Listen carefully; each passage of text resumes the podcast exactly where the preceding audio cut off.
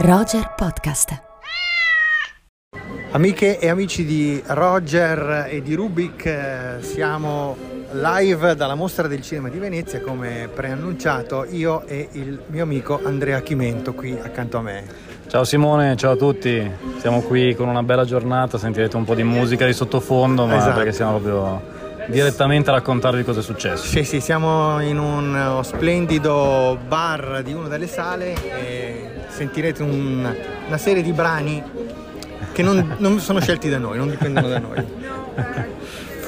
Bene Andrea, allora come avevamo anticipato, mh, allora, abbiamo- avevamo raccontato il programma nella puntata di mercoledì e oggi metà di quel programma l'abbiamo visto, quindi possiamo dire qualcosa alle nostre amiche e ai nostri amici che ci seguono com'è questa mostra fino a questo momento. Sta andando bene, secondo me è una bella prima settimana, una settimana mm, ricca di tanti film particolari, legati molti, quasi tutti potremmo dire, da una tematica che sta molto svettando, che è quella della famiglia.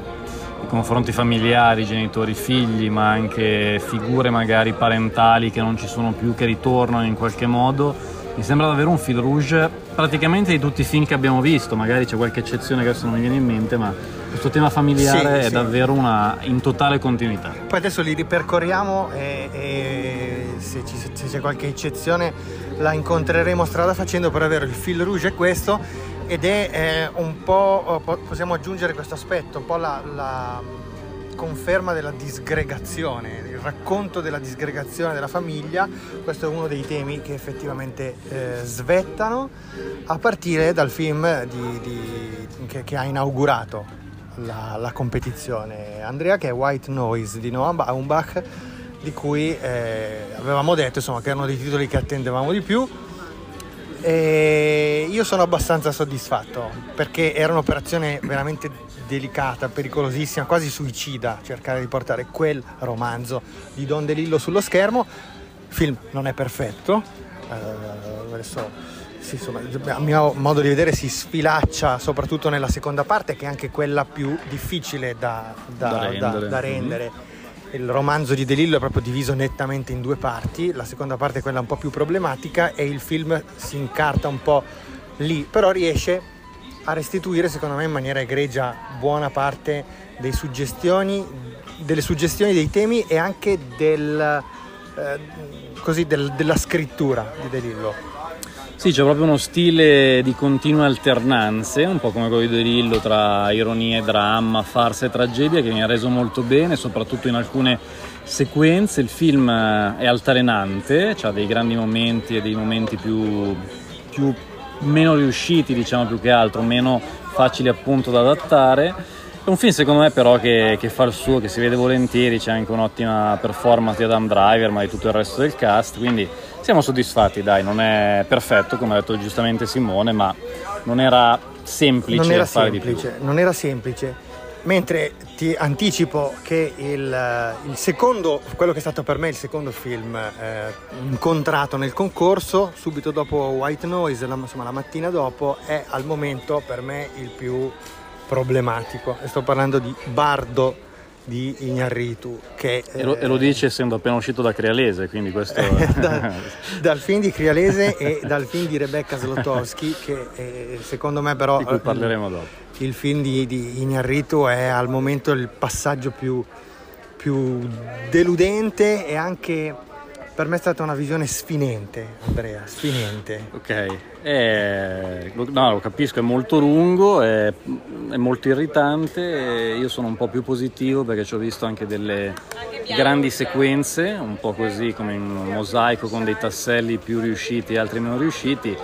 C'ha dei bei momenti politici il film, quella è la cosa che a me è piaciuta di più, mentre tutto il lato metacinematografico, metafinzionale, molto ombelicale su di lui, in cui cerca anche di riprendere Fellini in maniera un po' pedissequa, Sì. stona decisamente. Sì, diciamo, eh, an- anticipiamo un po' il tema di questo, di questo- di questo film che vede il ritorno a- a- di, di Iñárritu eh, in Messico dopo vent'anni sostanzialmente da Amores Perros che mancava l'ambientazione messicana eh, sotto li- l'insegna, sotto la bandiera di Netflix Iñárritu fa un'operazione, diciamo, per certi versi simile, forse eh, negli intenti, nella matrice a quella fatta da Quaron con, con, Roma, ovviamente con esiti e eh, direzioni completamente diverse. Qui si tratta di una sorta di flusso di coscienza di un documentarista che è eh, in crisi di identità proprio alla vigilia della, della consegna di un premio molto importante che gli verrà consegnato negli Stati Uniti. Prima di ritirare questo premio torna in Messico e ritrova il suo contesto familiare e inizia questa sorta di bilancio eh, sulla, sulla, sua vita. Eh, il problema è che questa dimensione intima, a mio modo di vedere, viene completamente schiacciata da questa serie ininterrotta di barocchismi che insomma, hanno sempre caratterizzato, soprattutto, anzi, insomma, le ultime prove di Ignarritu erano segnate in questa direzione, ma un piano sequenza dietro l'altro, un virtuosismo dietro l'altro e poi Andrea, secondo me un simbolismo a volte un po' eh, greve, mm. come se ci fosse la costante preoccupazione che eh, noi spettatori fossimo in grado di capire questi, questi, simboli per cui ci vengono spiegati in maniera molto, molto insomma, con una mano piuttosto pesante. Ecco. Sì, sì, non diciamo quali, per chi non ha visto il film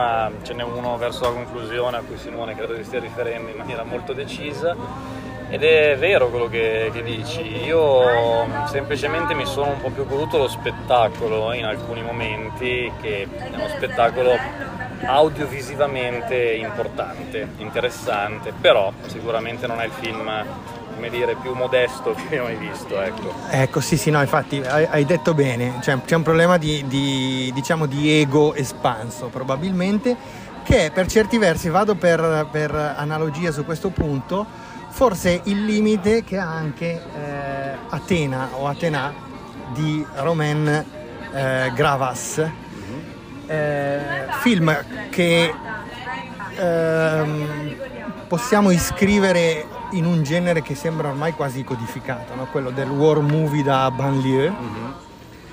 e che racconta questa questa battaglia che eh, va in scena in questo agglomerato urbano in una periferia di Parigi che mette di fronte come in una tragedia greca tre fratelli che è un film eh, insomma intenso, diretto, efficace.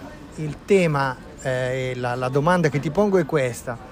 Eh, a chi e a che cosa giova portare eh, sullo schermo un tema di questo tipo con una eh, anche in questo caso con una serie praticamente ininterrotta di virtuosismi, di piani sequenza che finiscono un po' secondo me per spostare il baricentro rispetto al, al tema centrale del film. Allora, sì, qua, mm, qua sono un po' più in disaccordo, nel senso che io penso che ci sia un pubblico importante per questo film che è un pubblico di appassionati di cinema. Qui voglio un po' difenderlo perché è un film secondo me che di cui si parlerà molto anche con l'uscita su Netflix. Stiamo sempre parlando di film netflixiani per il momento. E tutti e tre, quelli tutti che... tre, tutti sì. e tre. Ed è vero che questi virtuosismi sono, ci sono, sono continui, un film è molto tamarro, un film che si guarda molto allo specchio. Ecco, sì, tamarro che... direi proprio, sì. È un film che sembra proprio dire mamma guarda come guido la bicicletta senza mani, però, però lo fa a un livello impressionante, sì, oserei dire. Sì, questo è vero con un grandissimo piano sequenza iniziale e poi successivamente il lato politico è un po' ambiguo, moralmente c'è qualcosa che scricchiola, c'è un finale un po' appiccicato, però io credo che siano delle visioni importanti di questa, di questa Venezia e mm, è un film che secondo me chi ama il cinema deve vederlo. Dai. E lo vedi in quota premi anche? No, onestamente no. Okay. Mi sembra troppo, troppo, troppo spinto politicamente verso un versante poco politically correct. Diciamo. Senti, invece in quota premi molto probabile direi Tar, mm-hmm. di Todd Field. Eh, diciamo qualcosa, raccontiamo di qualcosa di questo film, Andrea, che vede una grandissima interpretazione di Kate Blanchett. Sì, è un film narrativamente particolare, perché la trama la possiamo sintetizzare veramente in una frase, ovvero una grande direttrice d'orchestra straordinaria, tra le più importanti del mondo, è una storia di finzione, non è un personaggio, non è un film biografico e vive un momento di enorme successo professionale, ma qualcosa inizia a scricchiolare da un punto di vista privato e le persone che le stanno intorno, sia in un campo che nell'altro, sembrano sempre essere più portati a cercare di farle le scarpe, di farla fuori, di prendere il suo posto. Trama di ascesa e caduta abbastanza classica per un film che è molto diluito, molto lungo, dura circa due ore e mezza, sono tante le sequenze sì. di dialoghi continui, è un film con una grande capacità di eleganza formale, è un film a mio parere un po' ridondante, comunque un po' di prolissità si sente. Un po' prolisso. Un po' prolisso, c'è, una, c'è poi una grande Kate Blanchett che non possiamo assolutamente non sottolineare tra le grandi favorite alla Coppa Volpi come miglior attrice. Bene, a questo punto eh, direi di eh, sottolineare qualche cosa dei film italiani o quantomeno firmati da registi italiani. Per il momento ne abbiamo visti tre, Andrea. Sì. Uno è, eh, so, il tuo preferito e sicuramente uh, uno dei film che è più piaciuto anche a me. Ehm, sto parlando di Bones and All di Luca Guadagnino eh, poi di, di eh, Monica di Andrea Palloro, che invece è al momento il mio preferito, e invece di un film che non è piaciuto a nessuno dei due.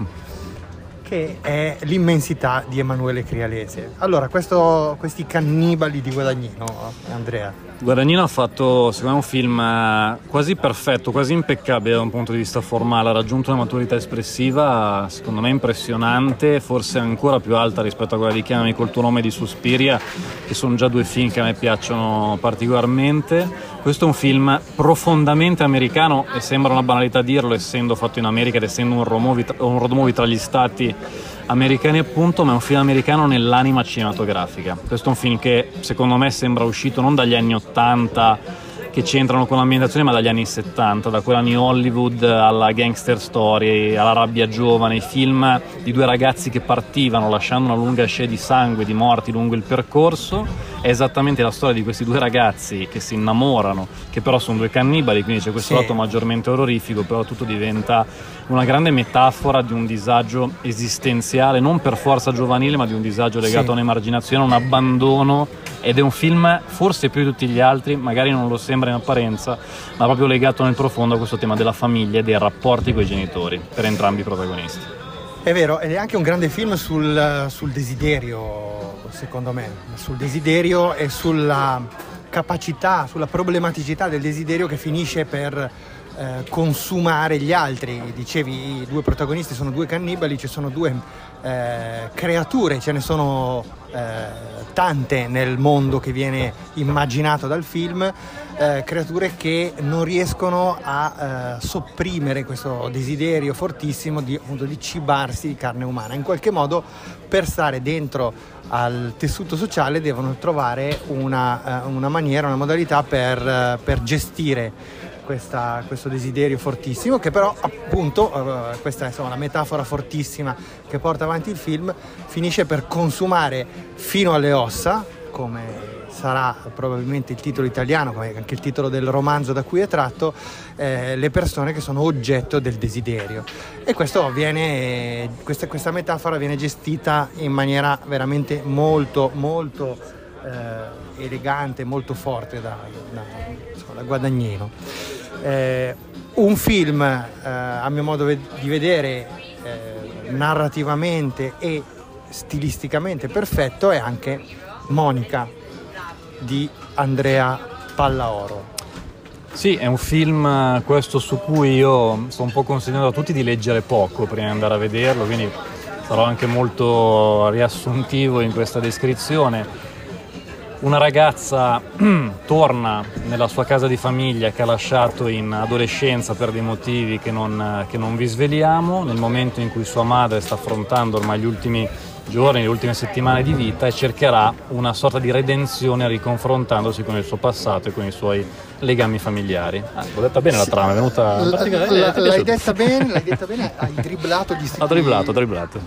gli spoiler e i punti delicati di questa, di questa trama, però è un film eh, che affronta degli, degli, insomma, degli argomenti e dei temi molto delicati, lo fa mantenendosi in un equilibrio mirabile con un, pudore, con una, eh, con un- Delicatezza. una delicatezza veramente notevoli, supportato da una serie di interpretazioni straordinarie. Grandi, grandi, è un- veramente un, un bel film, anch'io sono d'accordo, è sicuramente il miglior film di Pallaoro ed è un film che a mio parere cresce anche alla distanza. Se c'è qualche lieve pecca che possa amputare soltanto che magari ci mette un attimino ad arrivare, ma poi veramente il climax Sì, sì, è vero, è vero, sono in costante d'accordo. crescita. Sono d'accordo, siamo d'accordo anche sulla delusione eh, che eh, invece ci, rispetto al film di Emanuele Crialese. Forse non so se delusione è il termine corretto No, nel, per quanto nel mio caso riguarda. no, però nel mio caso no, non, non mi aspettavo molto e mm, ho avuto più o meno quello che mi aspettavo. E vuoi comunque spendere due parole? Assolutamente, è un film eh, molto intimo, molto sentito, molto personale, che di solito sono aggettivi per parlare di qualcosa di positivo, perché è un film che si collega all'infanzia del regista, è un film che parla di una situazione familiare ancora non, non semplice. Siamo negli anni 70 Siamo negli anni qua. 70, è un film che utilizza molto la musica in una maniera assolutamente inquietantemente banale, è veramente un film quasi elementare nella sua, nella sua pochezza e mm, è, da- è particolare vedere come purtroppo un regista che ha fatto delle bellissime cose in passato perché ne ha fatte dopo dieci anni di attesa dal film precedente vada a sfornare una pellicola che dovrebbe essere così tanto sentita e probabilmente lo è ma con una resa che davvero a mio parere non, non emoziona, non arriva, cioè Sì, non vero, riesce a fare quello che vuole. Lui stesso ha dichiarato tra l'altro che questo è un film che eh, dire, progetta di fare da anni, è un po' il film della sua vita, della sua vita inteso come Sì, insomma, sì. l'opera che, che, eh, riteneva fondamentale prima o poi fare.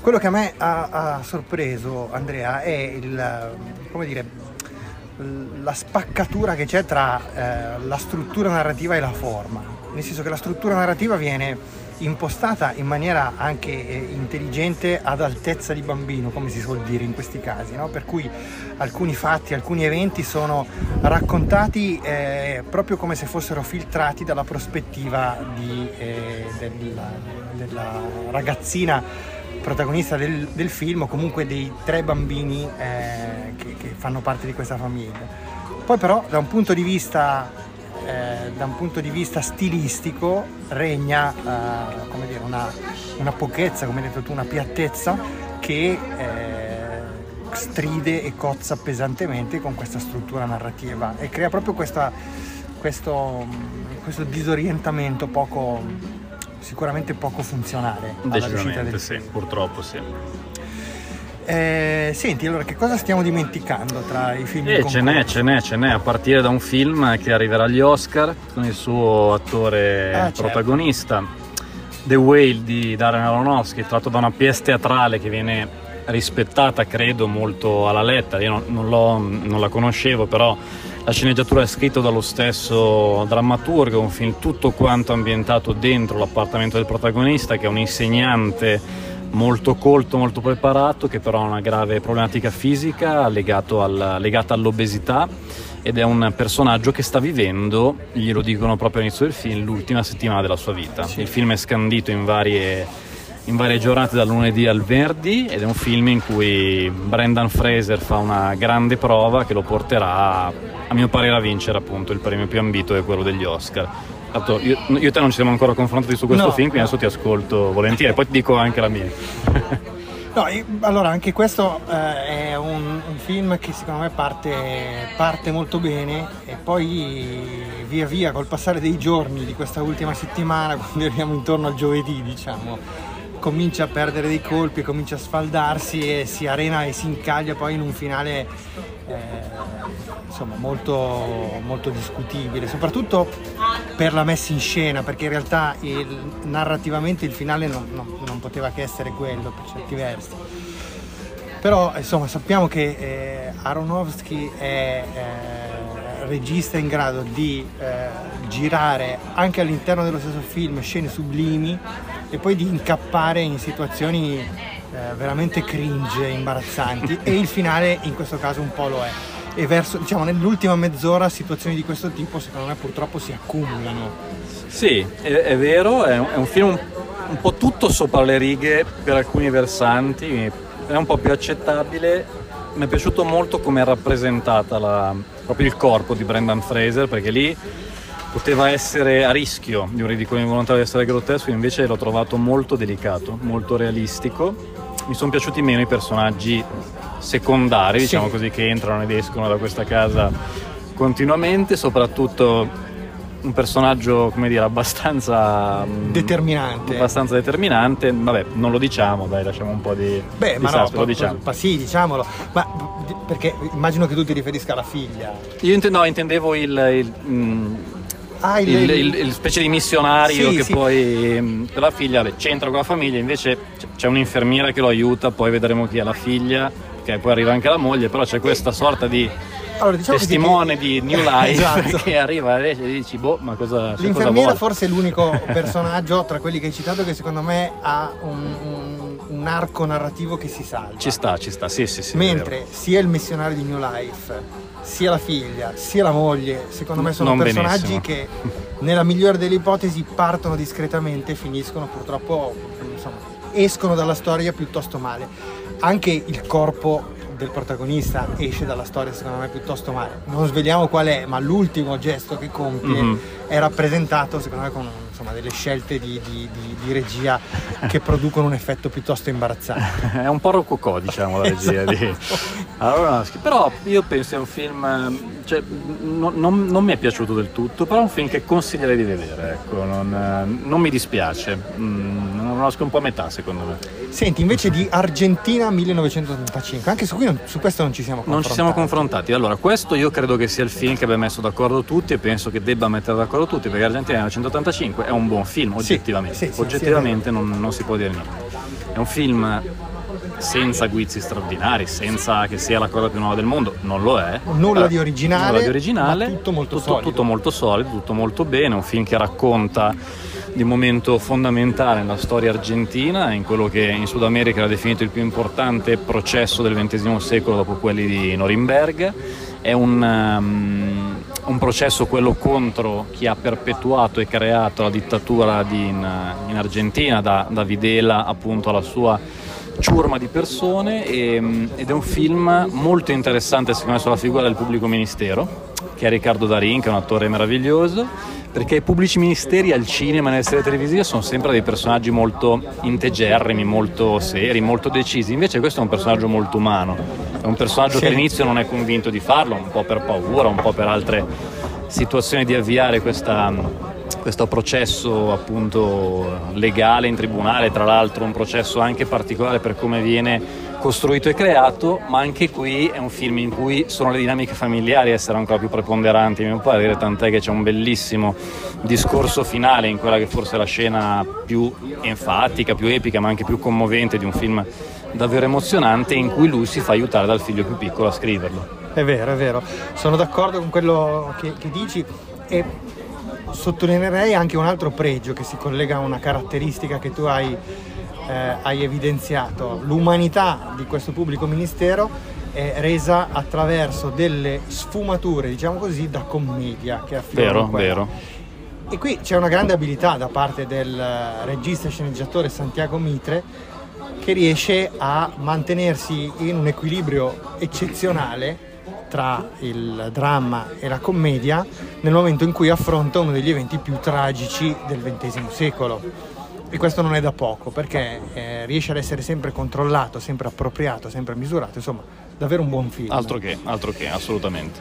Io vado ora a raccontare gli ultimi due film del concorso, su cui poi ti lascio un ultimo commento, che sono due film che non sono assolutamente tra i miei preferiti. Parto da um, I figli degli altri, si chiamerà in italiano, sì. il nuovo film di Rebecca Zlotowski con Virginia Fira, che è un film che parla di una donna che si innamora di un uomo che ha già una figlia, lei è già in un momento della sua vita in cui rischia di non poterne più avere, vorrebbe forse un figlio suo, si affeziona un po' in maniera magari anche un po' morbosa a questa bambina, è un film quindi di una sorta di, triang- di doppio triangolo familiare tra questa nuova ipotetica famiglia e anche, una, e anche la presenza della prima moglie sì. di lei, che è Chiara Mastroianni, Chiara Mastroianni, ed è un film che ho trovato davvero dozzinale.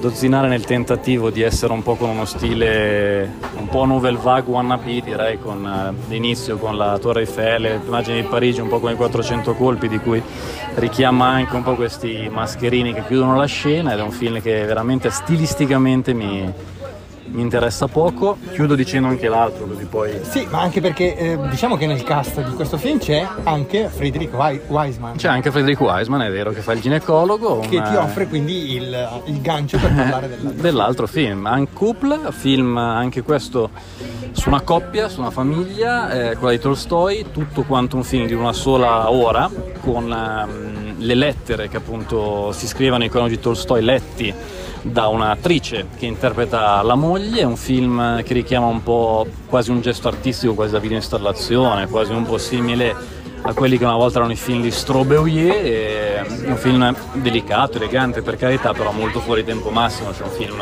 che vedevamo tranquillamente anche vent'anni fa senza che succedeva niente, un po' un peccato perché Wiseman invece è sempre stato un regista molto avveniristico, molto improntato verso il futuro. Allora sottoscrivo quello che dici su Wiseman, sono un pochino più, diciamo così, un pochino più gentile rispetto al film eh, Fai bene, fai di, bene. Di, Rebecca Slotowski, nel senso che mi è sembrata una commedia, una commedia, no? Sì, diciamo una, si può definire una commedia, no? Come possiamo definirla? Sì, un film francese un po' tra commedia e dramma, dai. Tra commedia e dramma che però non ho trovato, diciamo così, così irritante. Mi è sembrato invece che riesca a mantenere tutto sommato un uh, discreto equilibrio dribblando una serie di possibili scivoloni che insomma tu l'hai visto prima di me eh, alla proiezione precedente mm-hmm. quindi mi avevi preannunciato oh, qualcosa di, di, di, di spaventoso io ero partito assolutamente prevenuto, forse per questo. ah, magari sono io che sono un po' cattivo, dai. State buoni con tanti film in questi giorni, un po' di cattiveria su qualcuno esatto, ci sì. vuole, dai. Bene, direi Ottimo. che la nostra panoramica sul concorso può concludersi qui. E entriamo adesso nella seconda settimana che eh, porta altri titoli molto, molto interessanti che andremo a raccontarvi nella prossima puntata di Rubik dedicata alla mostra del cinema di Venezia che uscirà prima dei premi prima dei premi così non siamo influenzati. Non siamo influenzati, certo. potremo sbilanciarci, far fare certo. anche una sorta di toto premi su cui ovviamente eh, sbaglieremo tutto, tutto Andrea, ma questo, come sempre. Ma questo ci sta. Eh, direi che salutiamo tutte le nostre ascoltatrici, tutti i nostri ascoltatori. Salutiamo Malvina che non è qui con Ciao, noi. Ciao Malvina. Salutiamo il banano Seguici. anche. Assolutamente, tutti. che il non banano, è qui con Malvina, noi. tutti i nostri protagonisti veri. e Andrea torniamo in sala. Ciao Simone, a dopo. Ciao Andrea, ciao ciao. ciao. ciao.